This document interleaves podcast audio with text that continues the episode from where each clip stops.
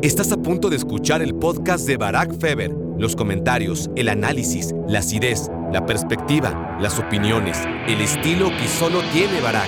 A mí me gustaría ver a Polonia un poquito más propositiva para exprimir al máximo a otro futbolista que llega, vamos, cabalgando a lomos de, de la gran temporada del Napoli como es Zielinski. Bueno, inmóvil, que si algo le ha caracterizado, incluso a esta edad, es la movilidad. Y Gianluigi Lentini iba tan rápido que se estrelló en su Ferrari cuando fichó por el Milan. Polonia que tiene a un Lewandowski que, que ha metido 600 goles en su carrera, de los cuales ninguno ha sido en Copa del Mundo.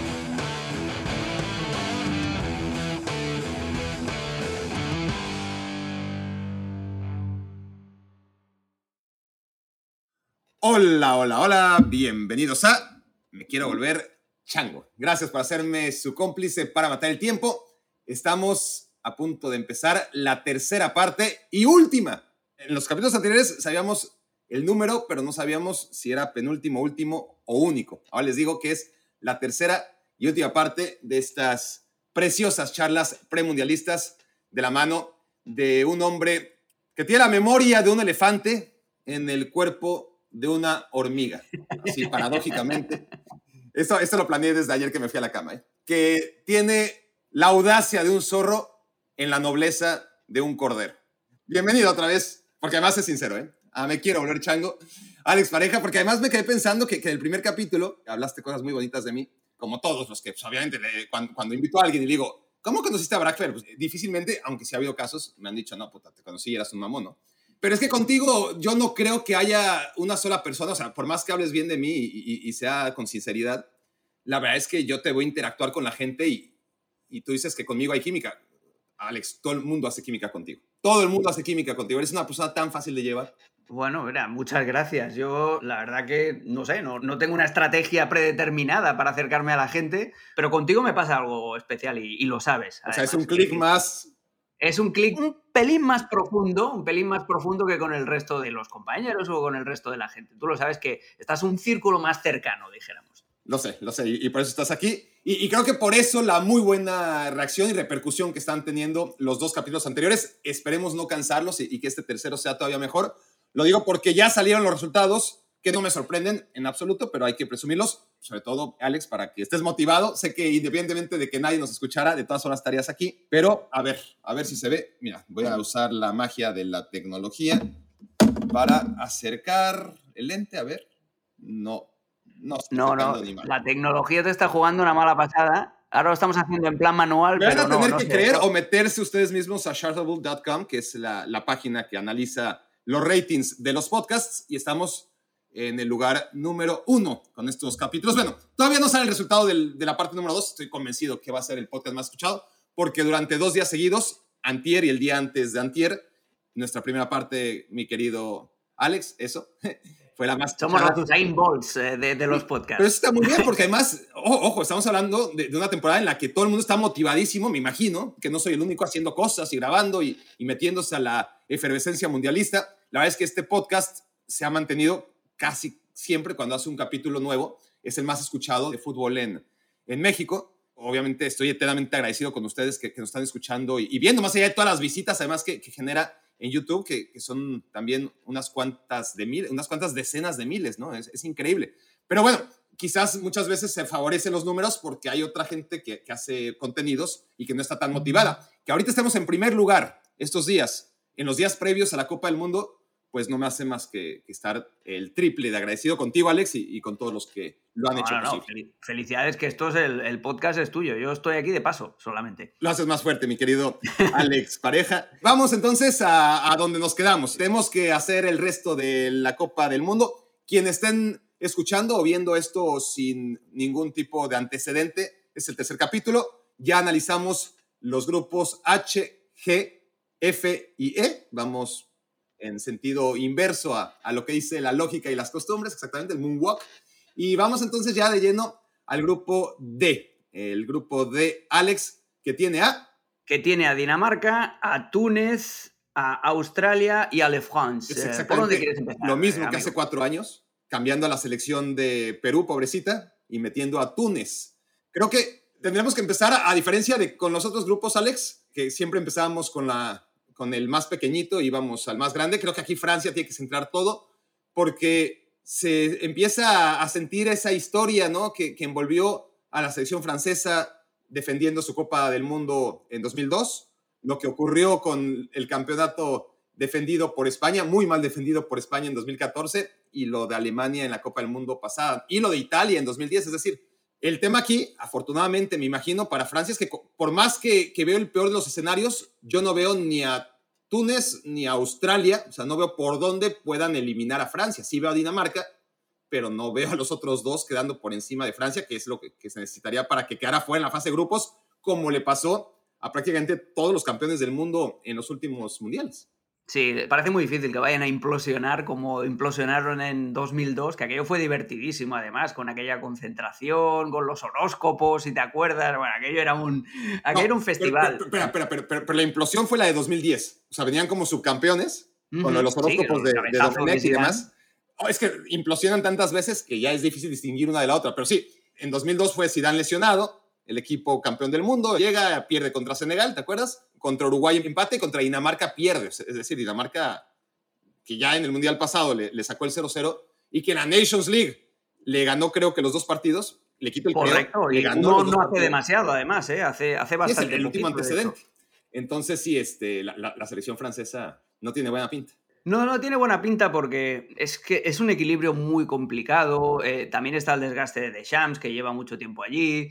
Y hay egos que han crecido muchísimo. La reincorporación de Benzema, que a principio podría ser una buena noticia, ¿no? Porque dices, ah, cuanto más talento, mejor.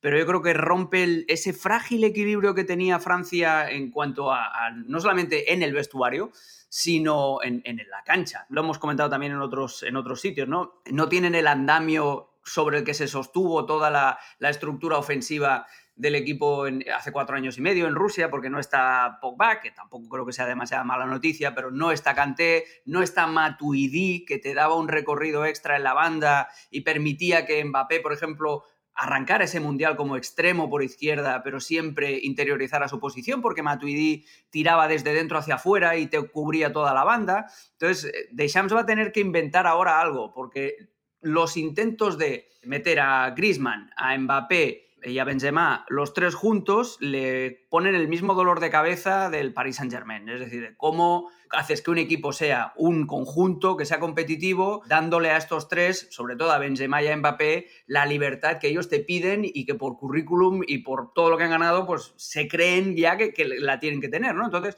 es un equilibrio muy complicado. Lo probó con lo mismo que el Paris Saint-Germain, lo mismo exactamente, con tres centrales y dos carrileros, no le salió demasiado bien el invento, mutó a un 4-4-2 en diamante, lo mismo que el, el Paris Saint-Germain, y tampoco le está funcionando, porque más allá de la forma, más allá de la táctica, es muy difícil cuando ya partes con dos o con tres defensores menos cuando claro, no tienes la pelota. Pero, pero, pero entiendo ese matiz de dos o tres porque Griezmann es distinto, eh, ha sido distinto, ¿no? Y, confiaremos en, que en esta Copa del Mundo, más allá de que no es el futbolista tan consistente con la pelota y, a la hora de desequilibrar, creo que sí mantiene, por lo menos en los grandes partidos, esa actitud que le diferencia del resto, ¿no? Sin balón.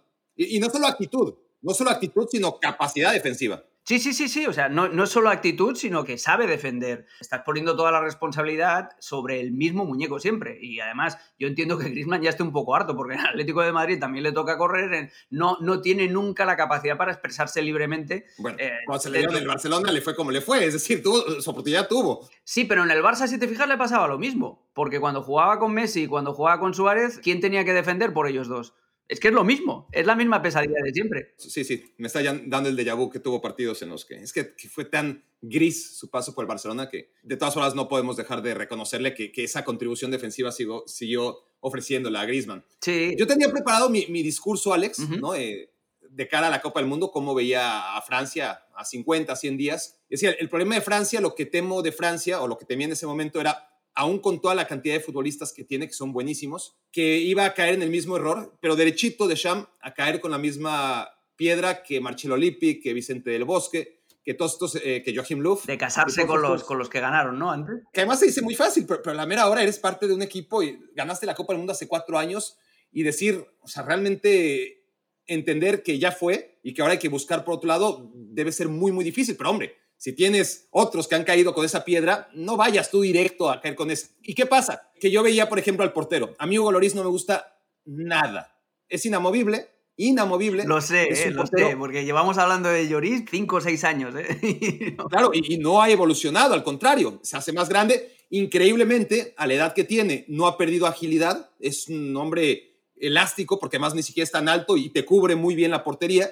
Pues el tema es que es incapaz el señor de, de mantener su portería sin errores tres partidos seguidos. al cuarto, o sea, hay que llevarle la cuenta. Al cuarto seguro te cuesta puntos, ¿no? O, un gol ridículo. Sí, sí, sí, sí. Te da y te quita. Es increíble porque hay partidos en los que Hugo Lloris se transforma en Hugo Boss, que siempre decimos la, misma broma y, lo para todo, para hasta el tiempo prácticamente, y luego estás esperando que te caiga el precio de esas actuaciones. En Hugo Chávez. Exactamente, que normalmente es un error, de, de error tonto y además en cualquier formato, ya sea eh, con los pies, ya sea dejando una pelota muerta, o sea, los errores no solamente son en una faceta específica, sino que tiene variedad del hombre en su, chistera, se saca conejitos.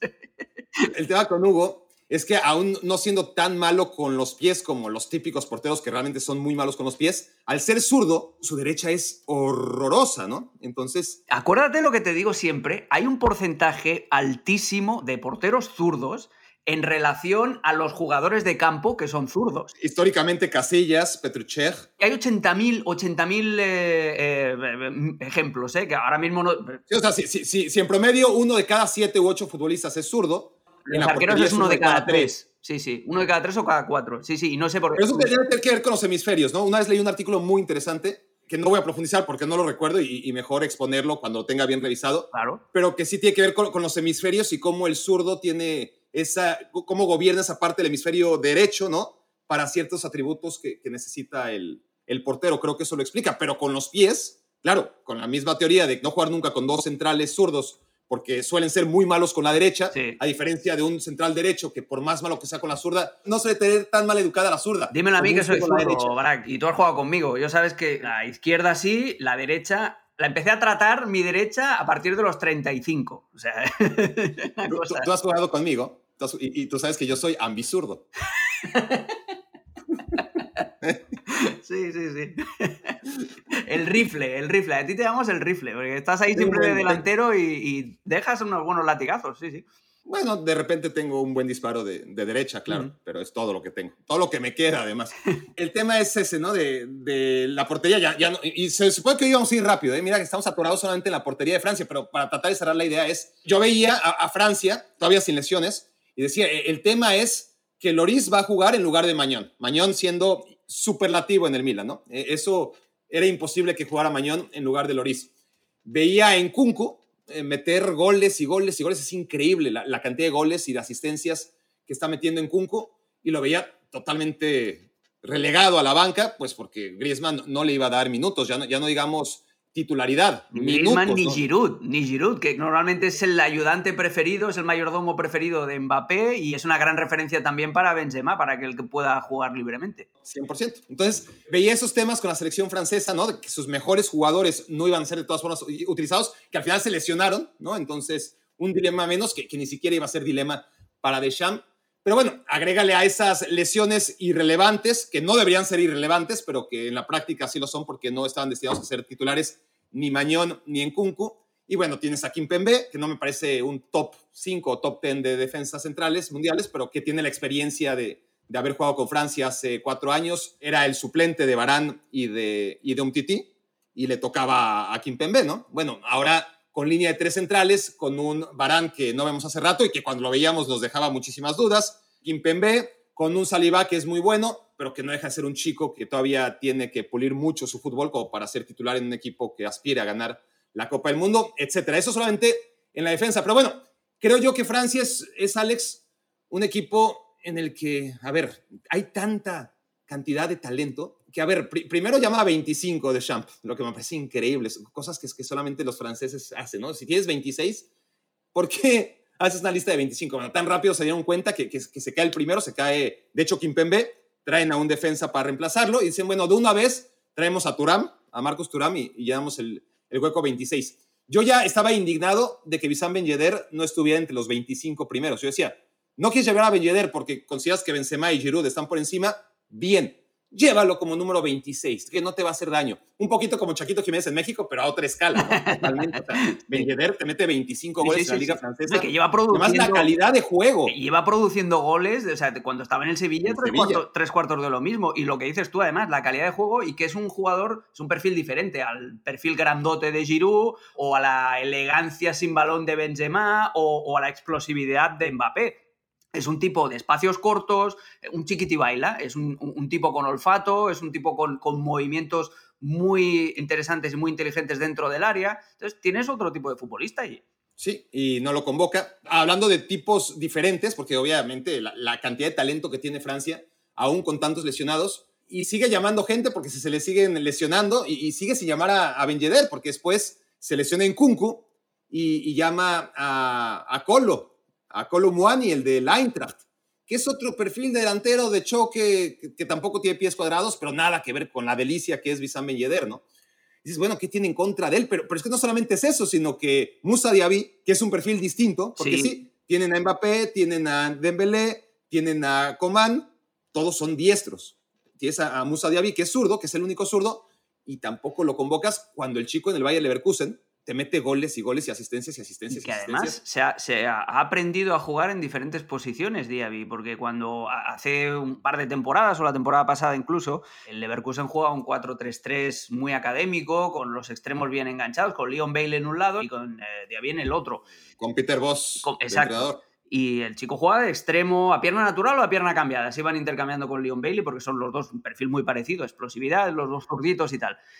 Y ahora que han mutado ya a línea de tres y tal, eh, puede jugar más por dentro, puede jugar como referencia. A mí me parece un, muy buen delantero, además rapidísimo, es lo que dices tú. Si Francia en algunos pasajes, que lo va a hacer, va a jugar al contragolpe para que Mbappé se encuentre más cómodo, porque a Mbappé le encanta jugar al espacio, pues no sé, pues no te sobra, es que no, no, te sobra este tipo de, de, futbolista. Yo entiendo que Coman te lo tienes que llevar, porque si está sano es un tipo que te puede abrir la banda. Ya sabes que no puedo ver a Dembélé, me parece el tipo con la toma de decisiones más nefasta de la historia del fútbol moderno y es muy poco fiable. No sé, no sé, pero bueno, ellos mismos sabrán. Con este roster, con esta plantilla, tienen que defender el Mundial y no lo tienen fácil, la verdad. No lo tienen fácil. Siguen siendo las bajas más importantes las de Kanté y las de Pogba, que fueron las primeras. Pogba, en el nivel en el que ha estado... Ah, lo de Pogba, desde olvídate. 2018, yo creo que es mejor noticia que no esté a que sí esté. Es como un Titi, que también era titular y es mejor que no esté. Porque un Titi. Eh, bueno, este ya es un caso dramático, ¿no? el de un Titi que, que, no puede jugar ya ni en el leche, ¿no? De la Serie Obviamente están llamados a tener más protagonismo con estas bajas los chicos del Real Madrid, tanto Camavinga como Chouameni. Entran en la lista dos jugadores que ni soñando yo creo que iban a jugar el Mundial, como Gendouzi como Bertut. Pero lo que tiene Francia, ya para acabar con Francia, porque, bueno, es el campeón del mundo, merece su tiempo, ¿no? También hay que ver si el análisis se va a enfocar en todo lo que no tiene Francia, en todo lo que ha dejado de tener Francia, no podemos dejar de destacar que ahora Francia, respecto a hace cuatro años, habrá que ver en qué nivel físico está, pero tiene un central súper dominante. Este sí, cuando está bien, entre los tres mejores del mundo, cinco si quieres, Jules Koundé, que además te juega perfectamente por la banda si es necesario, pero tiene clase, tiene autoridad, es, es realmente un muy buen defensa Jules Koundé. No lo tenía, evidentemente, hace cuatro años y medio no tenía a Teo Hernández, o lo tenía a disposición, pero... No se lo llevó. Deschamps no, no, no, no lo quería ver ni, ni en pintura, ¿no? Eh, increíble. Tenía en esa posición a su hermano Lucas, que ahora es uno de los tres centrales.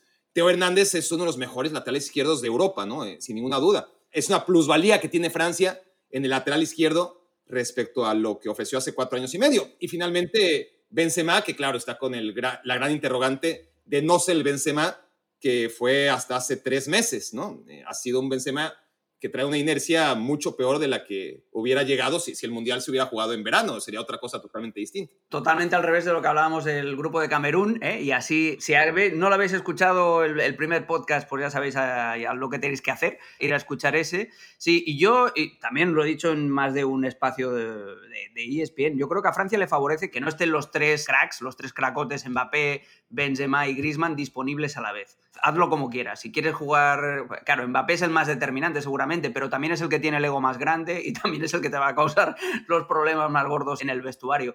Pero es lo que te digo, si Benzema es el principal problema, el escollo, el hándicap, llámale como quiera, del técnico, es hacer jugar bien y hacer jugar como equipo a una selección con tres mega, mega cracotes. Es, es muy complicado. Yo creo que le favorece que uno de los tres especialmente si es Benzema, no esté del todo fino. Lo puedes utilizar en la segunda parte, lo puedes intercambiar con Grisman si quieres, pero no, no sé. Y otra cosa es el, ambiente en el vestuario y el ambiente satelital, o sea, las familias, los entornos de, los eh, futbolistas. Mi hermano gemelo Rabiot con su madre, que, siempre también tiene, es protagonista de, de, polémicas. Acuérdate de cómo acabaron en la Eurocopa con la madre de Mbappé también, y la madre de Mbappé, sí, fue la madre de Mbappé, la madre de Pogba también, y... sí, sí. sí, Bueno, Rabiot, ¿te acuerdas que además tiene un ego increíble, ¿no? Rabiot que ahora sí anda bien, pero en 2018 ni andaba tan bien, era mucho más joven, no había la cantidad de lesionados que tiene ahora Francia, quedó en la lista de reservas, dijo, no, yo en la lista de reservas no. no gracias. Segundo plato de, Segundo plato. No, no, es, tener un ego, al, una confianza en sí mismo al nivel Rafiña, lo que hablábamos también en otro, en otro episodio. Ahora, Dinamarca. Dinamarca yo no entiendo por qué hay tanto optimismo respecto a la selección danesa. Entiendo que es un grupo que, le cayó a modo, que con Túnez y Australia pues va a clasificar, que con esta Francia puede aspirar a primer lugar, pero yo veo a Dinamarca honestamente y más allá de las buenas sensaciones que deja en la, Euro y toda la, historia alrededor de Christensen, y los veo en momento muy bajo, es decir, Michael sigue siendo el portero, por favor, eso ya es un problema más que una virtud. El hecho de que los tres defensas que venían siendo muy sólidos pues mira, Westergaard al final se cayó tanto respecto al euro que ya ni siquiera está convocado. No entró, no entró. Luego tienes a jugadores como Kier, que se le ha pasado lesionado durante un año. Christensen, Tres que también viene lesionado con el Barcelona. El único que queda es Andersen, ¿no? El, del Crystal Palace, pero me parece insuficiente. Luego tienes a Hoiberg, que mantiene un buen nivel en el Tottenham. Está bien, no te voy a decir que no, pero tampoco es como que, oh, bueno, Hoiberg, cuidado, ¿no? Creo que nadie se puede espantar de la figura de, de Emil Hoiberg. Y luego, a ver, sí tienes a Eriksen, que nos da mucho gusto y es una historia de vida preciosa y, que defensivamente es un problemón. Es un problemón porque, porque no marca, pierde en velocidad, no tiene oficio defensivo y es un problema, así como tiene todas las luces ¿no? Eh, que, que, pueda haber eh, con la pelota en los pies y sigue siendo una amenaza cada vez menos en el disparo de media distancia, pues defensivamente es un problema Eriksen. Y luego adelante tiene a muy buenos jugadores, pero pues por curtirse, ¿no? Eh, Está Lindstrom del Eintracht, jugador joven. Está Damsgaard, Que, tenía muy buena pinta, ¿te acuerdas? Sí. El, de la Sampdoria y, no, en el no, no, ha cuajado desde una euro muy buena. Sí, sí, sí. Un jugador, por que, ¿no? Que, es un joven en cuerpo de viejo. Eso, mira, es que me lo has quitado de la, me lo has quitado de la boca. Te voy a decir, un jugador, por cierto, que parece mucho más mayor de lo que es. Ese peinado, pobre hombre, que se está quedando descapotable y que no lo asume y tal uf, parece mucho más veterano de lo que es. Pero sí que es cierto que en la Sampdoria apuntaba mucho más y que se ha estancado un poquito, aunque es un jugador, a mí me gusta mucho, cuando lo, sobre todo cuando lo tiran más a, la banda izquierda. A mí en Dinamarca lo que no me gusta, ya sabes a lo que voy, los tres centrales y los dos carrileros, es una selección que va alternando, juguetea contigo, al menos conmigo como espectador, en plan, hay partidos en los que juegan bien, en los que te sacan el balón, van a presionar arriba, tal, no sé qué, las cosas que a mí me gustan ver en un equipo de fútbol, pero hay partidos en los que se echan atrás, en los que son mucho más conservadores, etcétera, etcétera. Es un poco lo que hablábamos de Canadá, pero con, un equipo mucho más rodado y con mucha más malicia, ¿no? Y los delanteros que tiene tampoco me entusiasman, o sea que... ¿Sabes, ¿sabes quién es muy bueno? ¿Quién? El que es muy bueno es Kov. Sí. Scott Olsen, el del Bruje. Pero este es hombre de banda. De, banda, claro, jugador de banda. Una técnica a, la hora de bajar los balones increíble, bueno en el mano a mano, muy buen centrador. Sí, sí, sí. Pero sí, ¿a quién centra? Zurdito, muy bueno. Por cierto, ¿sabes qué quiere decir Skov? En danés quiere decir madera. O sea, como. Ah, que, creo que lo, leí, hace, lo leí hace mucho tiempo. No sé si es. Eh, esto es un fact por, por confirmar, ¿eh? Sí, pero creo que. E, es incongruente. Ya sé que dijimos que íbamos a hacer paréntesis, pero es que me quiero volver chango sin paréntesis. No sería me quiero volver chango. Es incongruente, ¿no? El, apellido. Claro, o sea, un, tipo, un tipo que, es, que tiene calidad y que tiene tal, que, una madera. Hay tantos ejemplos. Ay, ahorita lástima que no me acordé de muchos. El, que me viene a la cabeza es Veloso. Veloso que siempre fue lentísimo. el mediocampista portugués, pero hay unos cuantos, hay unos Bueno, Immobile, que si algo le ha caracterizado, incluso a esta edad, es la movilidad. Y Gianluigi Lentini iba tan rápido que se estrelló en su Ferrari cuando fichó por el Milan. Otra historia para Mileni, bueno, para boomers, más que eso. Lo que te o, decía. o a nivel, a nivel clubes, el West Ham juega en el este de Londres. Claro, y dices, ¿pero esto qué es? bueno, pues lo que te decía, los delanteros, ¿no? Que tienes tienes a Paulsen, tienes, que son muy parecidos además, o sea, Paulsen y, Dolberg, Cornelius, ¿te acuerdas de Cornelius que estaba ahí en el Atalanta que nunca acababa de, dar el paso y tal? Son jugadores muy de corte vikingo, por así decirlo, así grandotes y tal, poca movilidad. Y no, ese es el punto débil. Y luego tienes a Braithwaite, también hablando de hombres que se quedaban descapotables y tal, eh, que la remontada que ha pegado Braithwaite gracias a su viaje a Turquía, un tipo que es todo voluntad, pero que no, no tiene calidad. Ah, Dinamarca lo que hace es eso, es maximizar el oficio de su conjunto, son tres centrales, los carrileros, a veces juegan un poquito más valientes, que por eso no los acabo de, odiar tanto como a otros equipos, a veces son un poquito más valientes, pero sí es eso, es más maximizar su, potencial defensivo, su orden y luego la capacidad que tienen para salir al espacio con gente como, pues eso, como Braithwaite, que con el valor en los pies, sobre todo a pie parado en ataque posicional, no es nada del otro mundo, pero que en carrera y que, mm, es muy voluntarioso y tal, pues ahí sí que te puede ayudar. A ver, yo los veo competitivos y que tienen mejor conjunto de su suma de, las individualidades.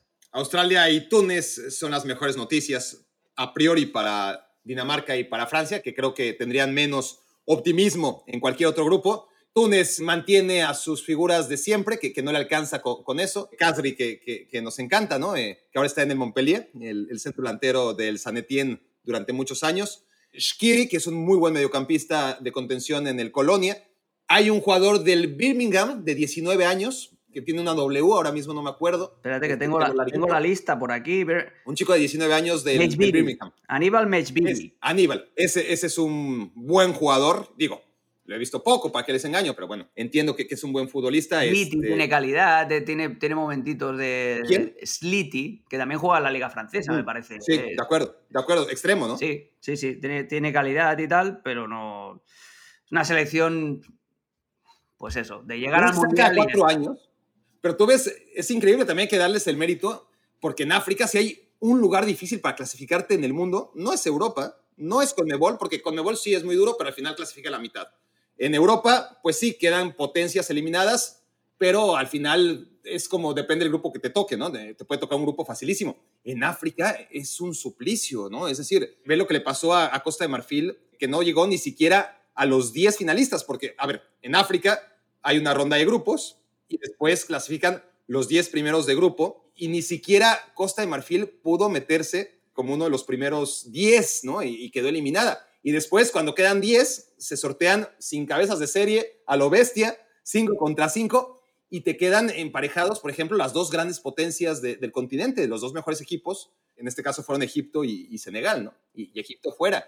Y, después eh, hablábamos cómo Camerún echó a Argelia también de último minuto camino a la Copa del Mundo y, y Túnez siempre se mete, ¿no? Es decir, que quedan fuera potencias africanas y Túnez de alguna manera siempre elude el camino, pero se mete al Mundial y cada cuatro años deja muy pocas cosas que recordar. Sí, quizá el mérito es ese, es entrar ya en la Copa del Mundo por la dificultad de esa fase de clasificación, como tú decías. Añádele a todo eso que estás diciendo, a todo lo que es el sorteo, el sistema de clasificación, añádele las circunstancias y que muchos de esos futbolistas están jugando en Europa, están acostumbrados a otro tipo de lujos, a un estándar mucho más, mucho más alto en todo, entre la calidad del césped, a la seguridad, a la calidad también del alojamiento en las concentraciones, los viajes, etcétera, etcétera. No es nada fácil la clasificación africana. Muchas veces, hace mucho, mucho, mucho tiempo, recuerdo haber leído un artículo en el Guardian y Diedro va, no sé si era en primera persona o, si era una entrevista a él, de todos los problemas que él se encontraba cada vez que iba a jugar con Costa de Marfil, con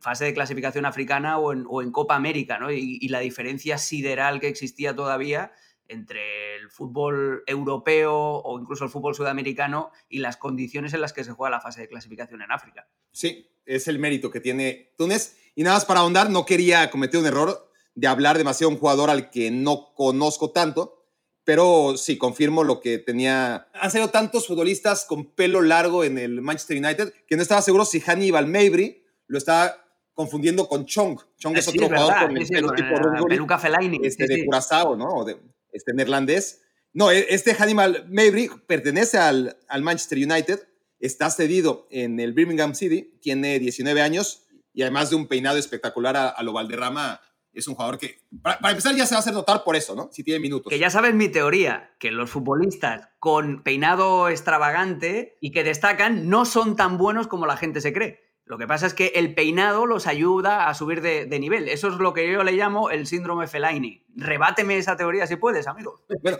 a mí, ¿te, acuerdas de Gerardo Torrado? Hombre, por supuesto, que arrancó su carrera con un pelucón estilo afro, ¿no? No, no, bueno, más o menos. Tenía pelo normal, se rapó cuando llegó a España. Al poli y luego se dejó el afro. Al poli fue así. No, yo llegué a desarrollar cierta amistad o cierto vínculo afectivo con Gerardo Torrado cuando él estaba en España y yo estaba viviendo ahí un año y me confesó, yo creo que ya lo puedo decir tantos años después, creo que ya, el código de, lo que se dice en un coche se queda en un coche, ¿no? Porque no me lo dijo Antonio. El de récord ya caducó, Barack, ya caducó. Lo dijo hace 18 años, ¿no? Eh, ya se retiró, ya, este, ya fue director. Ya lo retiraron de, la selección. Ahí, exacto.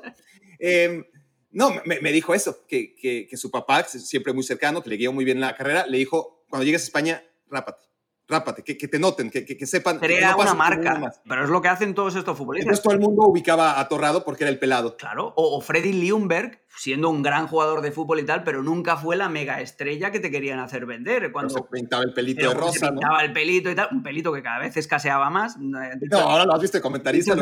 claro, no, ahora el hombre está, ahora se peina con un croissant, pero, pero pues eso pasa por, por maltratarte el pelo con los tintes y tal, pero eso es el precio que hay que pagar. Lo que pasa es que es calvo porque quiere, porque ahora mismo todo, cualquiera puede ir a Turquía y ponerse ahí una alfombrita en la cabeza. Nos queda la selección de Australia, que no tiene buena pinta, Alex. No, la verdad que no. Seguramente no la hemos seguido mucho, pero sí que la vimos contra Perú en un juego en donde acaba siendo súper protagonista el portero suplente, ¿no? Para parar penales y, la manera en la que, en la que los para, pero, es un equipo que, que antes, ¿no? Históricamente te daba uno, dos, tres nombrecitos nivel Premier League. Harry Kewell. Que ahora no te los da, ¿no? Ya, no están los, los históricos. Kewell, este, ¿no? Marvi Duca era mítico. Pero ¿cómo se llama el, el del Everton que festejaba en el córner pegándole al... ¿Te acuerdas? Sí. Uno de pelo negro, que no era muy alto, pero que cabeceaba como los dioses. Cahill. Eso, por eso digo que tienes memoria elefante. Ah. Tim Cahill era buenísimo, ¿no? Para estándares australianos y, y bueno, ni, hablar de, de Harry Kewell y de... Marvi Duca, que tenía una zurda en un delantero centro, era un Giroud, antes que Giroud, Marvi Duca, sí, sí. Robbie King era, era irlandés, ¿no? Era, irlandés, era parte de ese, de, esa generación, creo. Aquella generación del Liverpool, sí, sí. Robbie King era, era irlandés, el, bueno. Pero bueno, ya no tiene eso. Eh. Tenía hasta hace poco a David Moy, que se fue a perder a, China. Literalmente creo que se fue al fútbol chino a, perderse David Moy. No sé, no sé, por dónde ande ahora. Perderse en dinero, claro. la Premier, el, hombre. ¿Dónde juega? En el Brighton, ¿no? ¿Jugaba? O sí, antes de irse a China en el Brighton. Luego tiene la selección australiana tres futbolistas escoceses, 100% escoceses, que, que han vivido, jugado y, y, han hecho toda su carrera en Escocia. Eh, uno es defensa central, mide como dos metros. Otros juegan de, atacantes, son titulares los tres, digo. Eh, Aziz, que juega en el Dundee United, que tiene 33 años y que sí, sí, que es escocés, debe ser escocés, vamos, por los cuatro costados. También hay dos defensas del, del Hearts, perdona, Nathaniel Atkinson y Kyle Rolls. Sí, sí, estos son los, los amigos del Celtic. Y luego está Aaron Moy, que juega en el, en el Celtic de Glasgow también. Ah, ya se fue de China al, al fútbol escocés. Sí, sí, ya, volvió, lo hemos encontrado, lo hemos encontrado. Y la historia de, que no juega nunca, ni siquiera en, su equipo, pero la historia de Mavil, ¿no? Del eh, chico que nació en un campo de refugiados también, que juega en el Cádiz, en la primera división en España. Tiene muchos futbolistas nacidos lejos de Australia. Bueno, cualquiera que no nace en Australia nace lejos de Australia, ¿no? Lejísimos de Australia. Grande Sherlock.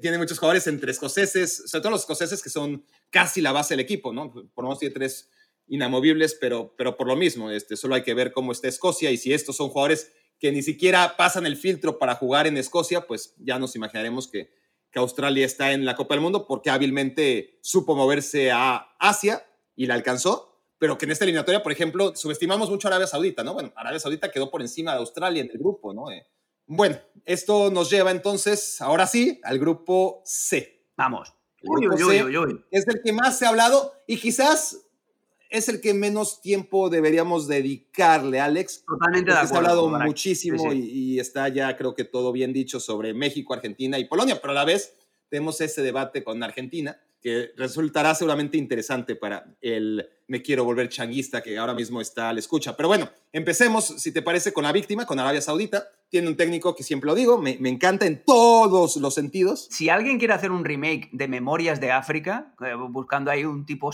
Lorenz de Arabia. Eh, un tipo seductor, sí, eso, Lorenz de Arabia, un tipo seductor y tal. O sea, lo tiene, lo tiene todo este señor, ¿eh? Herbert Renard. sí, que además, bueno, estamos hablando del técnico de, de Arabia Saudita, un técnico que ha hecho cosas en el fútbol africano increíbles, como hacer campeón de África a Zambia de la nada, ¿no? Y además con un contexto histórico del que ya he hablado creo que aquí mismo en alguna ocasión, ¿no? En la que Zambia llegó a tener una muy buena selección, tuvo un accidente aéreo en Gabón y justo en Gabón fueron a ganar casi 20 años después, creo que 18 años después, la Copa Africana de Naciones. Después se la ganaron a Costa de Marfil en la final y luego Geb Renard dirigió a Costa de Marfil para ganar una Copa Africana que la mejor generación de Costa de Marfil eh, nada más no podía ganarla, ¿no? Y era fracaso tras fracaso con los Drogba, con Yaya Touré, con Gervinho, etcétera, hasta que llega Renard y la ganan. No solamente es ganar, sino cómo juega, ¿no? Eh, con Marruecos va a la Copa del Mundo y Marruecos realmente jugó tres partidos, pero, pero fue precioso ver a, la selección de Marruecos jugar contra Portugal, contra España y con los argumentos técnicos que tienen sus jugadores, pero también con los conceptos tácticos que les dio Ger Renard. A mí me parece un técnico que además de esto, pues sí tiene una percha, ¿no? Inmaculado siempre. Pasan los años, yo tengo miedo de verlo, de googlearlo, a ver si no ha envejecido y no. El, tipo no envejece. Tiene el síndrome Brad Pitt, ¿eh? se, conserva bien. ¿eh? Son esos referentes que nosotros mismos necesitamos para decir, bueno, bueno, si esto se conserva, yo también puedo llegar a su edad. Más o menos arreglado. Googleando a Herb Renard, me topé hace poco que está casado, y no sé hace cuánto tiempo, pero está casado, me llamó mucho la atención, con la viuda de Bruno Metsu. Bruno Metsu fue el técnico de pelo larguísimo, francés, de la selección de Senegal en 2002. Histórica selección de Senegal, dirigida por Bruno Metsu. Falleció hace creo que una década y no indagué demasiado cómo acabó la viuda. Además, es un tema interesante, ¿no? De cómo esta gente se involucra muchísimo en la cultura africana. La, esposa de, o la viuda de Bruno Metsu es africana, negra africana, ¿no? Y ahora es la esposa de, del también francés G. Que están tan metidos en la cultura africana que, incluso acaban enlazándose, ¿no? Eh, eh, se, acaban casando con, nativos africanos. Bueno, con, una nativa africana como es la esposa de, la ex esposa de Bruno Metsu, la esposa actualmente de G.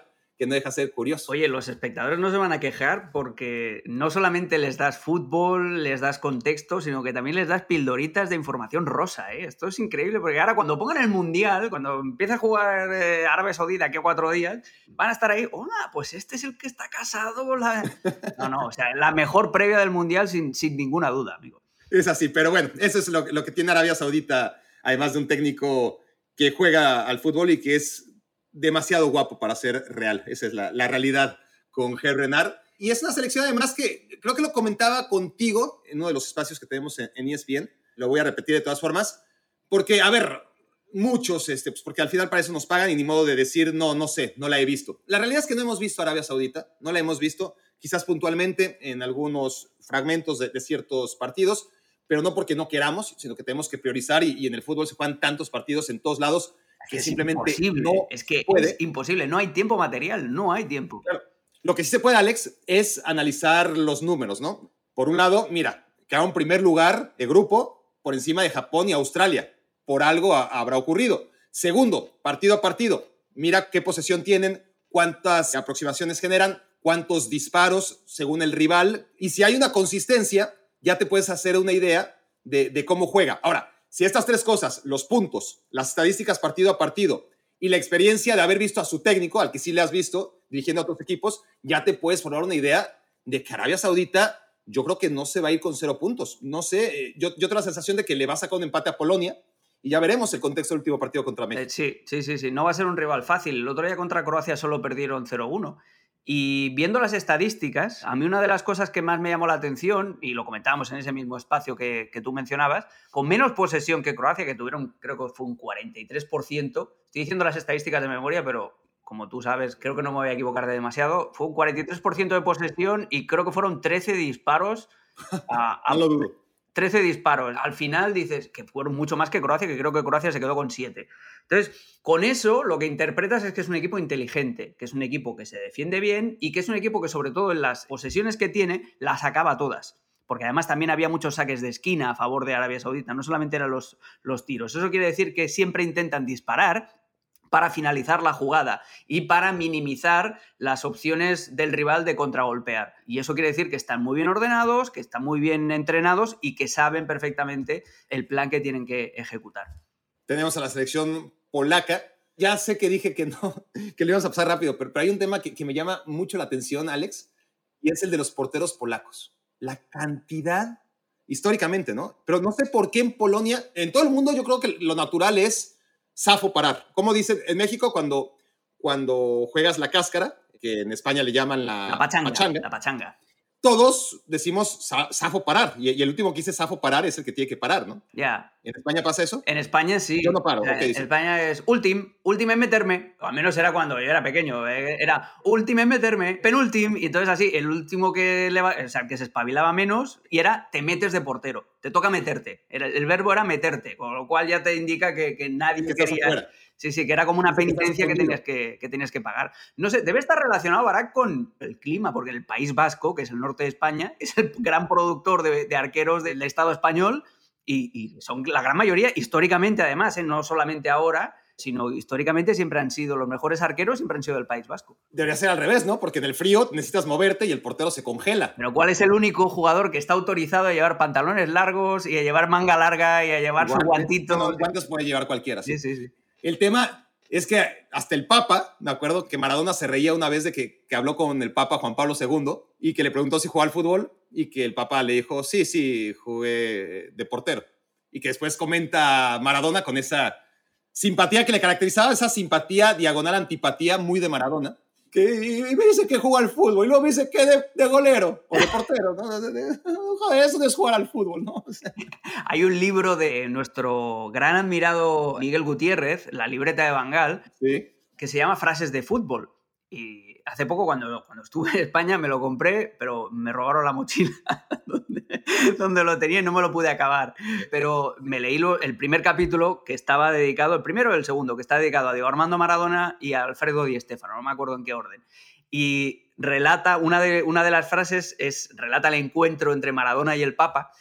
Y, dice que Maradona no, salió de allí bastante enfurruñado con, con Juan Pablo II, que era el Papa de entonces, que digo, sí, sí, es que no me acuerdo, no, no quiero eh, pisotear la leyenda de, las frases míticas de Maradona, pero Maradona vino a decir, che, si te preocupa tanto el hambre en el mundo, che, vende el techo, vende el techo, monstruo, vende el techo que está lleno de oro, monstruo. Sí, sí, sí, sí, Maradona, sí, sí, sí. Genio. fue parte de la misma charla, ¿no? En la que seguramente el, eh, el contexto de, de la declaración fue eso, lo que más le indignó y segundo, ah, y que por cierto, le pregunté si jugaba al fútbol y, resulta que era portero o golero, no sé cómo le llaman al, guardameta en Argentina. Pero ¿a qué voy? Bueno, tienen a Stesne, el portero titular de, la Juventus. Se les lesionó Durangovski, que me encanta, que era portero de la Fiorentina, de barbas largas, se la rasuró. Estuvo a punto de fichar por el español este verano, a puntito. Durangovski. Acabó en el Spezia, increíblemente.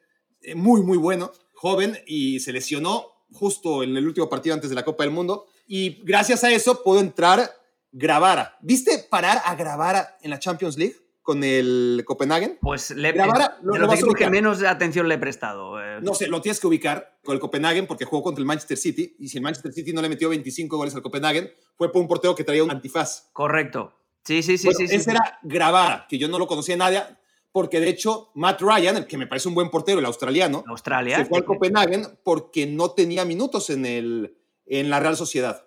Matt Ryan, portero de la selección australiana, del que no hablamos en el bloque pasado, se fue a Copenhagen para tener esos minutos y llegar con buena inercia a la Copa del Mundo, pero se encuentra con este portero polaco que yo decía, bueno, algo le tiene que afectar el, antifaz este, ¿no? Protector al campo de visión.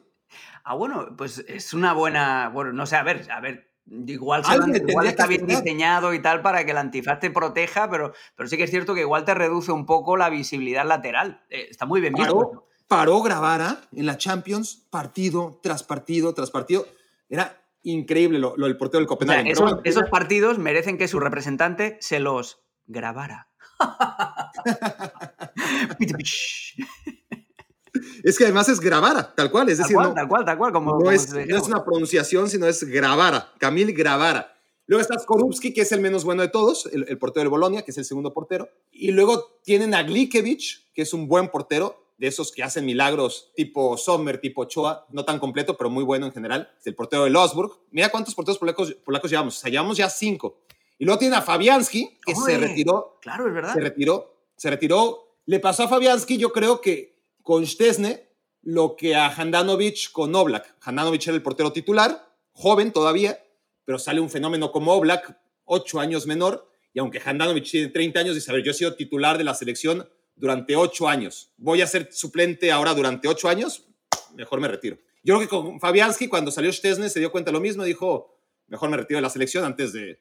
O sea, antes de que me retire. Una, una posición como la de portero, ¿no? Que, que no hay otra. O sea, dos grandes centrales juegan juntos, tres grandes centrales juegan juntos, cuatro grandes centrales hay manera de acomodarlos, ¿no? En todas las posiciones. Menos en la, menos en la portería. O, o, o, rotándonos, ¿no? A veces juegas tú, a veces juegas o tú entras 15 minutos, el portero no entra nunca. Fabianski que también pasó por el Arsenal, como Chesney. Los dos pasaron por ahí. Sí, y, y que ahora Fabianski es el, uno de los jugadores importantes del West Ham, ¿no? De, de, las razones por las que el West Ham le ha ido tan bien en las últimas ediciones de la Premier League. Pero bueno, más allá de los porteros, de la gran abundancia que tiene porteros, también tiene abundancia de delanteros, ¿no? Entonces, cuando hablamos del problema de los mexicanos adelante, ¿no? Para una vez el Tata Martino se refirió cuando le preguntaban, bueno, y de estos cuatro delanteros, ¿de quién vas a prescindir? No, es lo bueno, es un bonito problema porque te habla de abundancia, abundancia, ¿no? Tener lesionados a Funes Mori, a Raúl Jiménez y a Henry Martín y a Santiago Jiménez y, y ya, y ya, y después el vacío le parece abundancia a Tata Martino.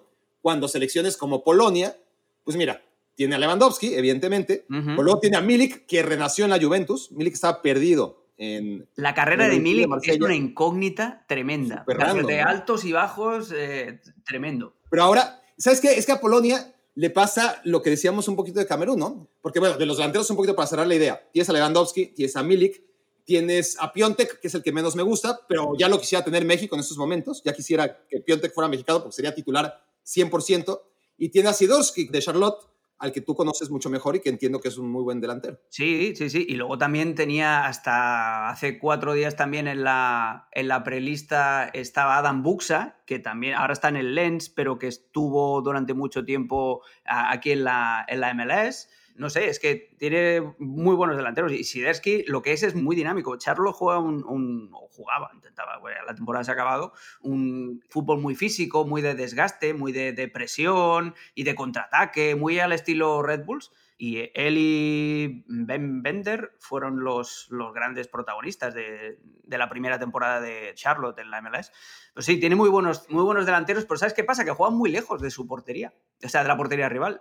Que el, el, problema es que sí, tienen, tienes muy buenos delanteros, pero tu idea de fútbol es un bloque muy bajo, normalmente en tres centrales y dos carrileros, normalmente es mucho más reactivo que propositivo, y entonces por eso Lewandowski no luce tanto como luce en el Barcelona como lucía en el Bayern de Múnich, porque el posicionamiento y la actitud de sus equipos es totalmente diferente. Es un equipo mucho más, pues eso, amarrategui y, y reactivo. Lo vimos el otro día contra Chile, en el amistoso, cuando jugaron, como estoy diciendo, con tres centrales y dos carrileros, con mucho, mucha acumulación de hombres en su tercio inicial y intentan a veces hacer una presión hombre a hombre, saltar así a presión en el centro del campo para intentar robar y salir, pero no, no la coordinan demasiado bien. No, no, es un equipo fiable con el balón, no es un equipo tampoco fiable con, en presión, pero eso sí, es muy sólido cuando se encierran atrás y luego tienen el arma de las jugadas a balón parado, que así fueron, fue como ganaron a, Chile el otro día. Claro, y si en el otro lado tienes a México, que tiene ese problema endémico con las jugadas a balón parado, pues tienes un, tienes un qué. A mí me gustaría ver a Polonia un poquito más propositiva para exprimir al máximo a otro futbolista que llega, vamos, cabalgando a lomos de, de, la gran temporada del Napoli como es Zielinski. Es lo que tiene Polonia, ¿no? Es decir, individualmente, jugadores muy mejorados respecto a lo que eran al término de la temporada 2021-2022, que les viene a priori muy bien que el Mundial se juegue ahora. Zielinski estaba bien en el Napoli, pero ahora vuela junto a todos sus compañeros en el equipo que mejor juega en Europa, para no ir más lejos. Está el caso de Zalewski, que ya empezaba a jugar con Mourinho en la temporada pasada, pero ahora que ya el chico está instalado ¿no? Eh, como lateral izquierdo titular y ya con muchos partidos de, de Serie A a sus espaldas, siendo muy joven en la Roma. Está el caso de, del jugador del Feyenoord, que estaba perdido en Rusia, es muy joven. ¿Cómo es? Simansky. Simansky, Sebastián Simansky. Sebastián, Simansky, Que, que, estaba perdido más que nunca en Rusia con el contexto político que le envuelve ahora mismo y que llegó al Feyenoord y es figura del Feyenoord y, el Feyenoord, no olvidemos, es líder de la Eredivisie. Entonces llega con estos jugadores que, que al menos traen un, nivel y una inercia para, para llamar la atención. Matikash, que el otro día no jugó contra Chile, que además Polonia fue muy, muy lista en ese sentido, porque no jugó con los titulares, no jugó Zielinski, no jugó Lewandowski, no jugó Matikash, y me llamó la atención, que no sé hasta qué punto es fiable o no, y hasta qué punto es un, una referencia clara, pero que Kirikoviak, que el centro de la cancha es muy importante, estaba bien. Estaba bien físicamente y es otro de esos jugadores que te, que te ¿Es, guarda. ¿Es el original o es el hermano menor o es el hijo? No, no, es el de siempre. Es el Increíble. Mr. Pelazo, porque además tiene ese, ese moñete así muy tal. Eh, que, bueno, ya sabéis, Krikovia, que es jugador del Sevilla y del, y del Paris Saint-Germain, entre otros equipos, que ahora está, si mi guía no me traiciona, en el Al-Shabaab Riyadh y que es, que es no, un jugador. No es un viaje largo entonces. No, no, pero que es un jugador importante. No va a tener, eso es bueno. No. es un jugador importante y que, y que en el centro de la cancha le da mucho, mucho equilibrio, mucho pozo defensivo a, a, Polonia. Polonia que tiene a un Lewandowski que, que, ha metido 600 goles en su carrera, ¿no? O más, de los cuales ninguno ha sido en Copa del Mundo. Pero volvemos a lo mismo, es que si Polonia juega muy atrás, cuanto más atrás juegue ese bloque, menos aprovecha la capacidad de marcar diferencias en el área que tiene Lewandowski. Para que hay que ir acelerando porque si no... no... No, no, no vamos a llegar al grupo A y al B, eso está claro. Vamos a cerrar con el C, de hecho, porque falta Argentina. Lo de Cash, es que no te lo puedo dejar de mencionar. Lo, siento, creo que este tipo de anécdotas son tan importantes como las otras. Entonces, no puedes prescindir, no puedes escoger entre papá y mamá. Ni modo, si está mamá aquí, papá espera. Y si no lo vemos nunca, pues ya fue. Lo de Cash, qué cosa más random, ¿no? Eh, un jugador que vimos en la Premier League siempre y de repente es polaco, ¿de dónde? Y claro, como, como en ciertos países, bueno, en prácticamente todos los países que no son latinoamericanos, el segundo apellido no se lleva, pues ya después que ves el, el apellido de la madre, y pues sí, acaba en Esky, ¿no? Es, sí, sí, ah, bueno, no, no, no, no se lo inventaron tanto. Pero Matty Cash, ¿sabes? La primera vez que pisó Polonia fue en su segundo partido como internacional con Polonia. Es decir, eso es buenísimo. Tramitó la nacionalidad en Inglaterra, obviamente, se la dieron con los papeles que, que lo acreditaban como hijo de una polaca, o convocaron a la selección. El primer partido no sé si fue en Andorra o en Malta o en... Hombre, hombre, mis amigos andorranos, por favor. En uno de estos pequeñitos países de, que, que, que, hay en la UEFA. Ahí debutó con la selección polaca como visitante y luego el segundo partido de aquella fecha FIFA ya tuvieron que jugarlo en casa. Y esta vez fue la primera vez que pisó Polonia, es decir, jugó con la selección polaca antes de siquiera haber pisado el país. Es tremendo. Es tremendo. Por cierto, es bastante lógico que, que, aparezcan jugadores con raíces polacas en el Reino Unido, porque durante los 90, los 2000, hubo una oleada masiva de, de inmigración de trabajadores. Le llamaban, eh, había incluso la figura, y perdón por la digresión también, pero yo viví seis meses ahí en Londres, en 2012, y había como una, la, figura mitológica del fontanero polaco, le llamaban, ¿no? Que es eh, para ejemplificar el, el trabajador de, de, un oficio cualificado que venía a reemplazar a, a, los trabajadores que ya no existían en esos gremios autóctonos. ¿no? Entonces era la figura del fontanero polaco para ejemplificar los tipos de trabajadores que tienes que importar porque ese oficio ya está en extinción dentro de tu, de tu población autóctona y que también venía un poco, estaba un poquito mal vista también en el sentido de que te lo hacían por menos dinero tenía esa doble filo de, sí, son trabajadores que han venido, ¿qué tal? Pero tal, es, muy peligroso, un tema muy peleagudo, pero eso, que hay un, un, montón, pero un montón, montón, montón de polacos y de gente de, de, Europa del Este viviendo en el Reino Unido. Sí, sí pasa. Bueno, la selección de Argentina, Alex, ¿cuánto hemos hablado de la selección de Argentina? Que yo creo que ya hasta nos da pereza a ti y a mí porque, porque ya nos conocemos exactamente lo que yo sé lo que tú piensas, tú sabes lo que yo pienso. Correcto. No creo que nos pongamos de acuerdo hoy. No, sí. no, no, no. Pero, pero, pero los me quiero volver changuistas, a lo mejor se han perdido alguno de estos debates.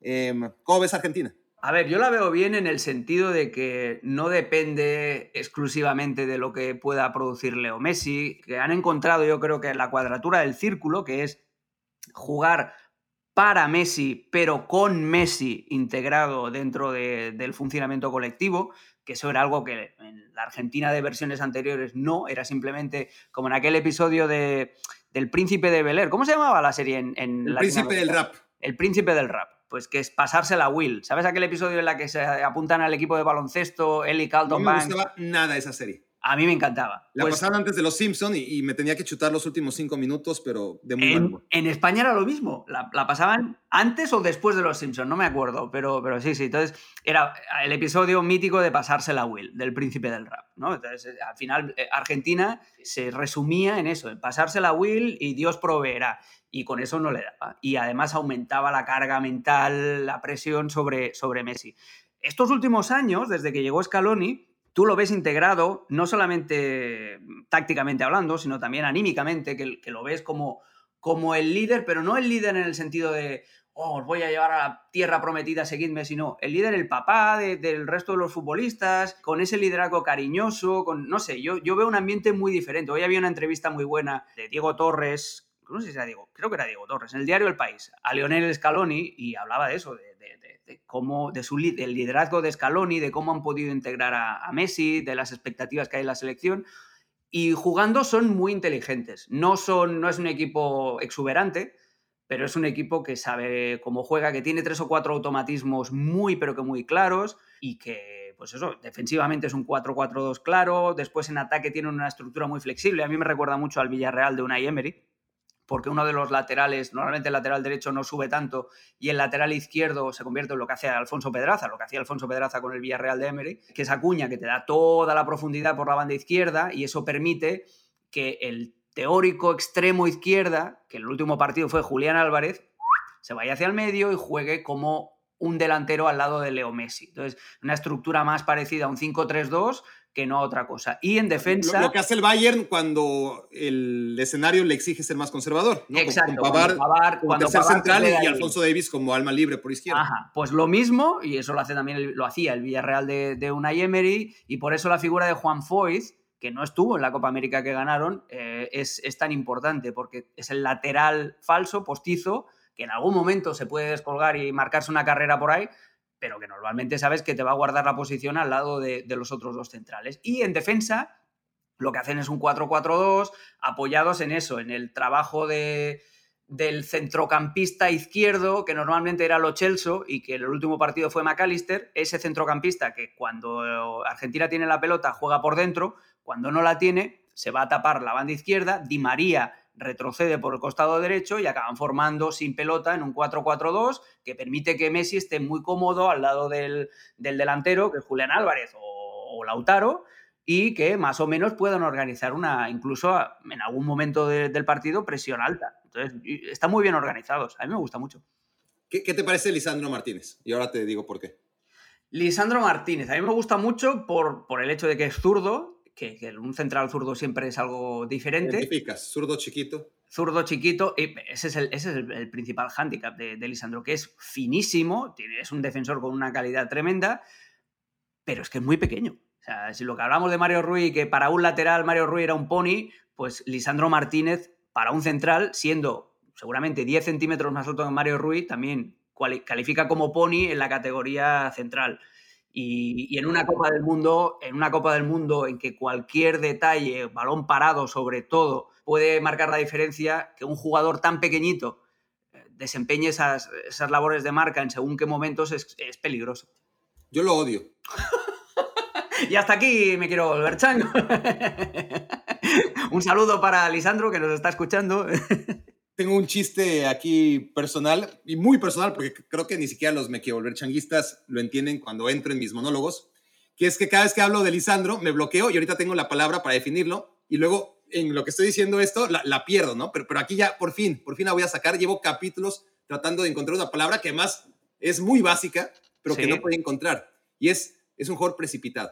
Siempre estaba buscando y decía sinónimos y es un jugador muy precipitado. Entonces, si fuera pequeñito, que, ya es un hándicap importante, bueno, pero es que encima agrégale que, que va y, sube y va por todas y se quiere anticipar y, eso obviamente le, causa factura porque sin ser lento, pues tiene la zancada que tiene, es decir, ante los delanteros rápidos no tiene opción. Y es verdad que que ha mejorado enormemente respecto a sus primeros partidos en Manchester United. En el Ajax no me gustaba, pero entendía que jugaba en un con muy poca eh, con muy poca exigencia, ¿no? Entonces yo siempre los jugadores del Ajax con lupa y cada año más porque se va comprobando eso que, que hay que verlos en un nivel real para realmente calibrar su, sus capacidades, ¿no? Es lo que hablábamos del contexto, cuando hablábamos del Brighton en, otro capítulo o, del Borussia Dortmund en su momento también, que hay jugadores que en ese contexto determinado brillan muchísimo, pero que una vez lo sacas de allí, mira Van de Beek, mira Tagliafico, que por cierto, si Acuña no está bien, es el lateral suplente de, Argentina y, que en el Lyon ha jugado de carrilero esta temporada, que es el Lyon otra vez, otro, otra víctima de la epidemia de, los tres centrales y los carrileros. Pero sí que es cierto que el, Ajax tiene eh, esa capacidad, ¿no? De, primero, de que nos fijemos con lupa en esos jugadores, porque es un equipo magnético, es un equipo que, que te gusta ver, pero que te genera, te fabrica luego futbolistas que fuera de ese contexto casi ninguno triunfa, porque no solamente Van de Beek, es que De Ligt tampoco, yes. tampoco, incluso el propio Frenkie de Jong, sin ser malos futbolistas, pero que no llegan a, alcanzar el nivel que tú les presuponías cuando estaban en el Ajax. Sí, es decir, ha habido tres generaciones del Ajax de cierto éxito reciente, ¿no? La que pierde la Europa League ante Mourinho, que estaba encabezada por Justin Kluivert y, y Casper Dolberg, eran los dos jugadores que más llamaban la atención. Davinson Sánchez jugaba de central, también al lado de, al lado de Matis de Ligt, un jovencísimo Matis de Ligt. es, La pareja de centrales titular en la final contra, contra el Manchester United, que ahí déjame decirte que Mourinho estuvo muy zorro en aquel partido y flotó totalmente a Davinson. O sea, el, Manchester United en, en presión, el único jugador el único jugador que quedaba libre siempre en salida de balón para el Ajax era Davinson. Eh, Mourinho estuvo zorro, zorro, zorro ahí. Lo, que hacía en los partidos contra el Barça con Puyol, solo que Puyol. O con Macherano. A, Puyol, bueno, en la época, sí, sí. En, la época dorada de Puyol, cuando todavía podía hacer que le dieran metros, sí. Era el menos bueno con los pies, pero de todas formas era rapidísimo y, y te encontraba la manera de, encontrar al mejor compañero. Pero bueno, no, no Lo que le flotan a, a Araujo también, que le hacen lo mismo ahora cada vez los rivales del Barça. Tal cual. Pero bueno, volviendo al tema Lisandro, le tengo que reconocer, tengo que hacer un poquito mea culpa porque estaba sesgado primero porque en el Ajax era un jugador que, yo veía, a ver, sí, sí, sí, pero está en el Ajax, ¿no? Y, además ya tenía esas, esas cositas que me hacen recordar siendo anatómicamente totalmente distintos a David Luis.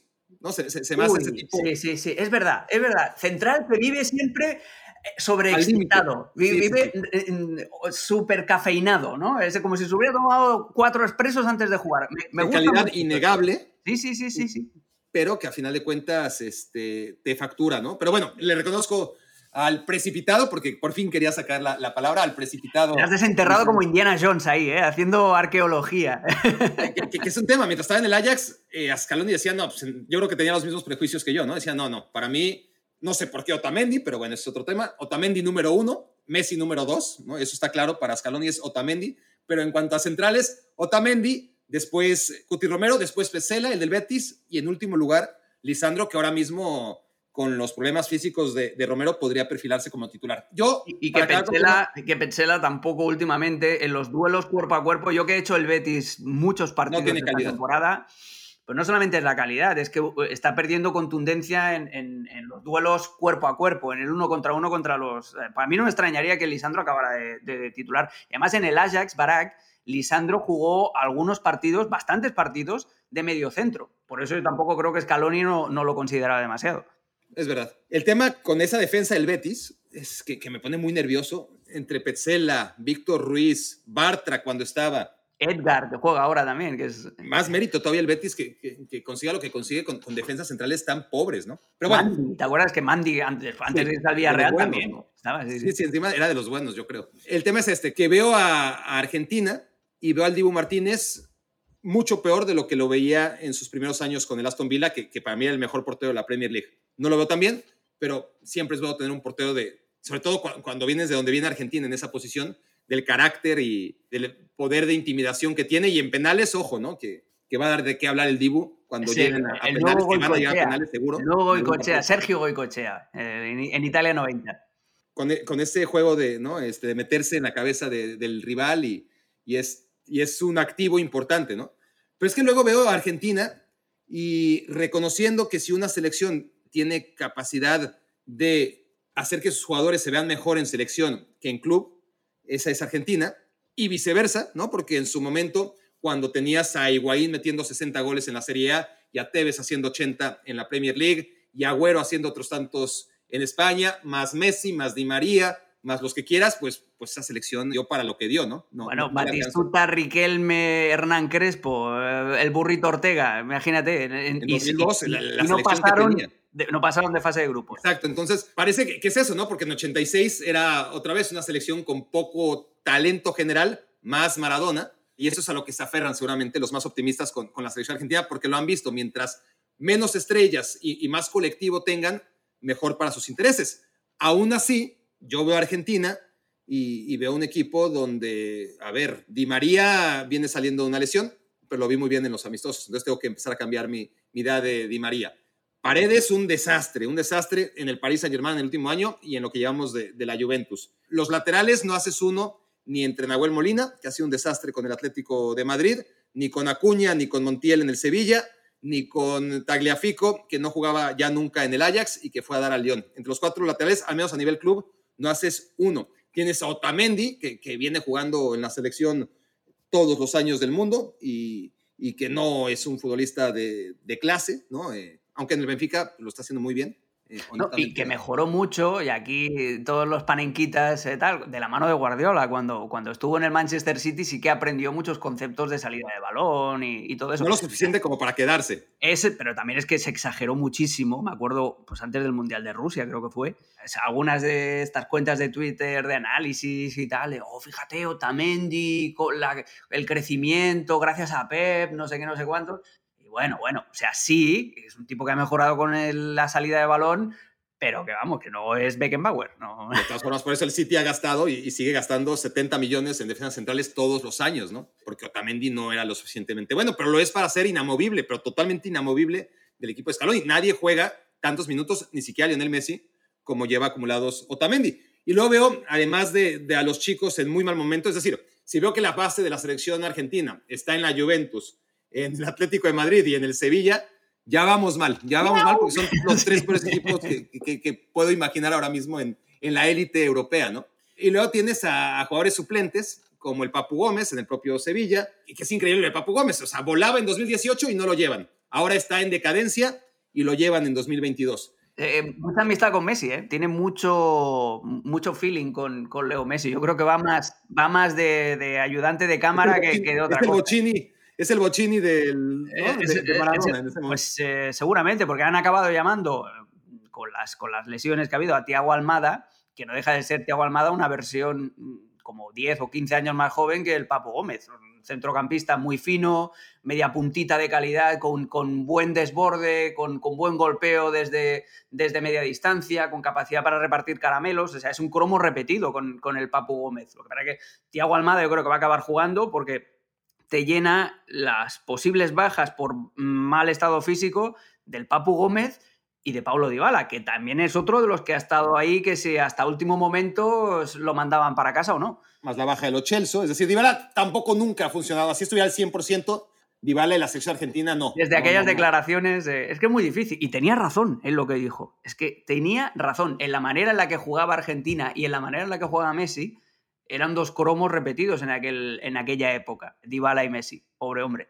Fue demasiado sincero. Se lo comieron. y, siempre ha, tenido eso, ¿no? Eh, pues claro, media punta, zurdo, clase, pues sí, pero ni la mitad de la mitad de la mitad, por bueno que sea, en ningún renglón de lo que es Messi. Y bueno, este, tienes a jugadores que, que evidentemente no estaban para la alta competencia, rectificó a tiempo, más o menos a tiempo Scaloni, al regresar a Nico González y a Joaquín Correa, que, que yo veía la lista argentina y decía, bueno, ¿A, dónde vamos? ¿Por qué la hagan tanto? Vean el momento físico en el que están estos jugadores, ¿no? Eh, uno en la Fiorentina suplente, otro... Te di la explicación.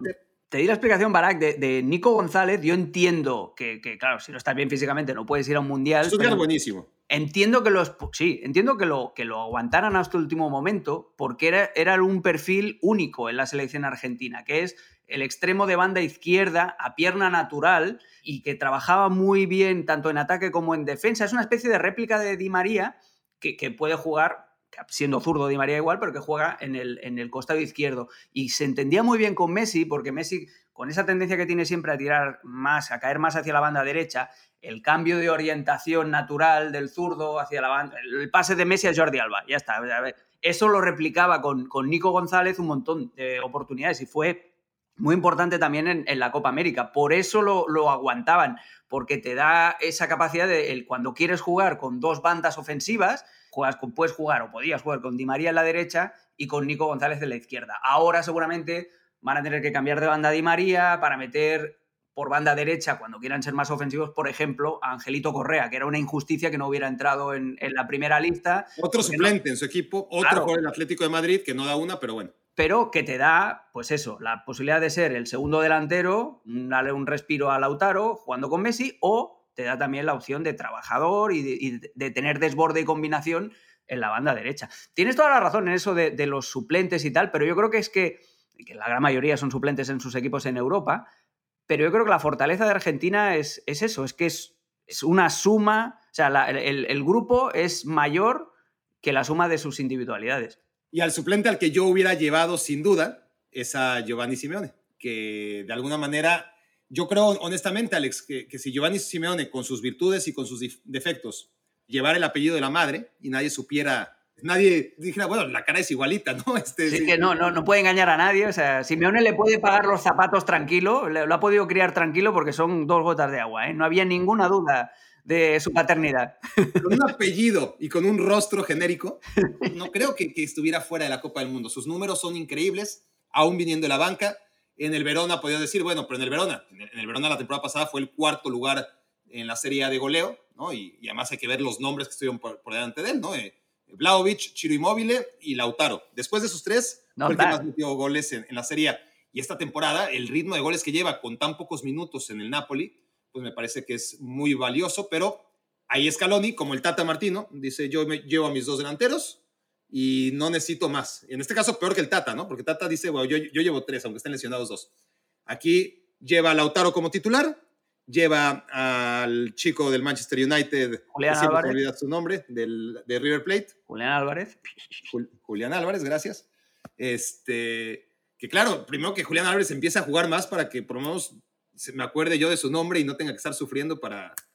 Eso es lo que tienen los nombres genéricos, ¿no? Porque de un Giovanni Simeone siempre te vas a acordar de un Julián Álvarez, puta, por lo menos a mí me cuesta. Este, lleva a Lautaro Martínez titular, Julián Álvarez suplente y, Giovanni Simeone, pues... Porque es que el segundo delantero es Messi. Es así de fácil. Entonces, lo único que tienes que hacer es buscarle un muñeco que acompañe a Messi. Normalmente va a ser Lautaro, si no va a ser Lautaro, va a ser Julián Álvarez, y si no va a ser Julián Álvarez, va a ser Angelito Correa. Entonces, ya tienes tres opciones. Yo entiendo, ¿eh? Lo de te compro absolutamente todo. Es que Simeone en el Napoli es una especie de Henrik Larsson en el Barça, que juega poco, pero cada vez que sale metía goles. Pues es lo mismo. importantes, además. Pues bueno, eso es lo que tiene la selección argentina. Rápidamente, Alex, entonces, ya para despedir y, dejar en el limbo el grupo A y el grupo B. ¿Sabes lo que pasa con el grupo A y el B? Que como empezamos a hacer esto dos días tarde, pues ya nos come. Entonces, si, si empezamos hablar del A y el B, es decir, este capítulo que lo estamos haciendo a menos de 24 horas de que empiece la Copa del Mundo y que verá luz, si bien nos va en la noche, si no es que mañana, cuando ya se haya jugado el Qatar contra Ecuador, no pasa gran cosa porque se jugó Qatar-Ecuador y el Mundial todavía no ha iniciado, ¿no? Pero si empezamos a hablar la previa del grupo A y el grupo B cuando ya se jugaron, es decir, tú y yo estaríamos hablando en la previa, pero el capítulo estaría al aire hasta que o sea, cuando ya nos hagan ver mal todos los equipos. Porque Exacto, cuando pase todo lo contrario de lo que nos habíamos imaginado en el, en el podcast, los aficionados, los espectadores, oyentes, llámale como, como quieras, tienen que conocer también los entresijos de la producción audiovisual, que no es simplemente sentarte aquí a hablar y ya está, sino que, claro, hay que hacer un tiempito de edición también. Claro, de aquí a que nos ayude el gran Gabriel con la edición y que se suba al canal de YouTube y a la podcastósfera, pues esto que estamos haciendo a menos de 24 horas de la patada inicial. Igual lo van a escuchar después del Ecuador-Qatar, pero no hemos hablado de Ecuador-Qatar y, no es como el partido que todo el mundo esperaba. El, Mundial realmente empieza hasta el lunes, ¿no?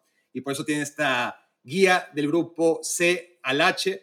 Del grupo B, pues igual se va a jugar el segundo día del, Mundial, cuando ustedes seguramente están escuchando esto. No hay tanto que decir, además, honestamente, me parecen los grupos eh, más aburridos. Claro que hay cositas que decir, sobre todo en términos políticos de lo que envuelve el Irán contra Estados Unidos, este, de Gales y Inglaterra. Inglaterra creo que siempre es lo mismo y, y no vamos a llegar a ningún lugar con el debate. El grupo A está pues muy parejito, pero a la baja, ¿no? Entre los problemas que tiene Ecuador y, y Qatar como organizador y, y, Países Bajos, que también hubiera sido interesante hablar, pero bueno, no se puede hacer todo en esta. Otra, otra víctima de la epidemia de los tres centrales y, y dos carrileros, de la mano de, de mi amigo Luis Fanjal. Y sin portero, además.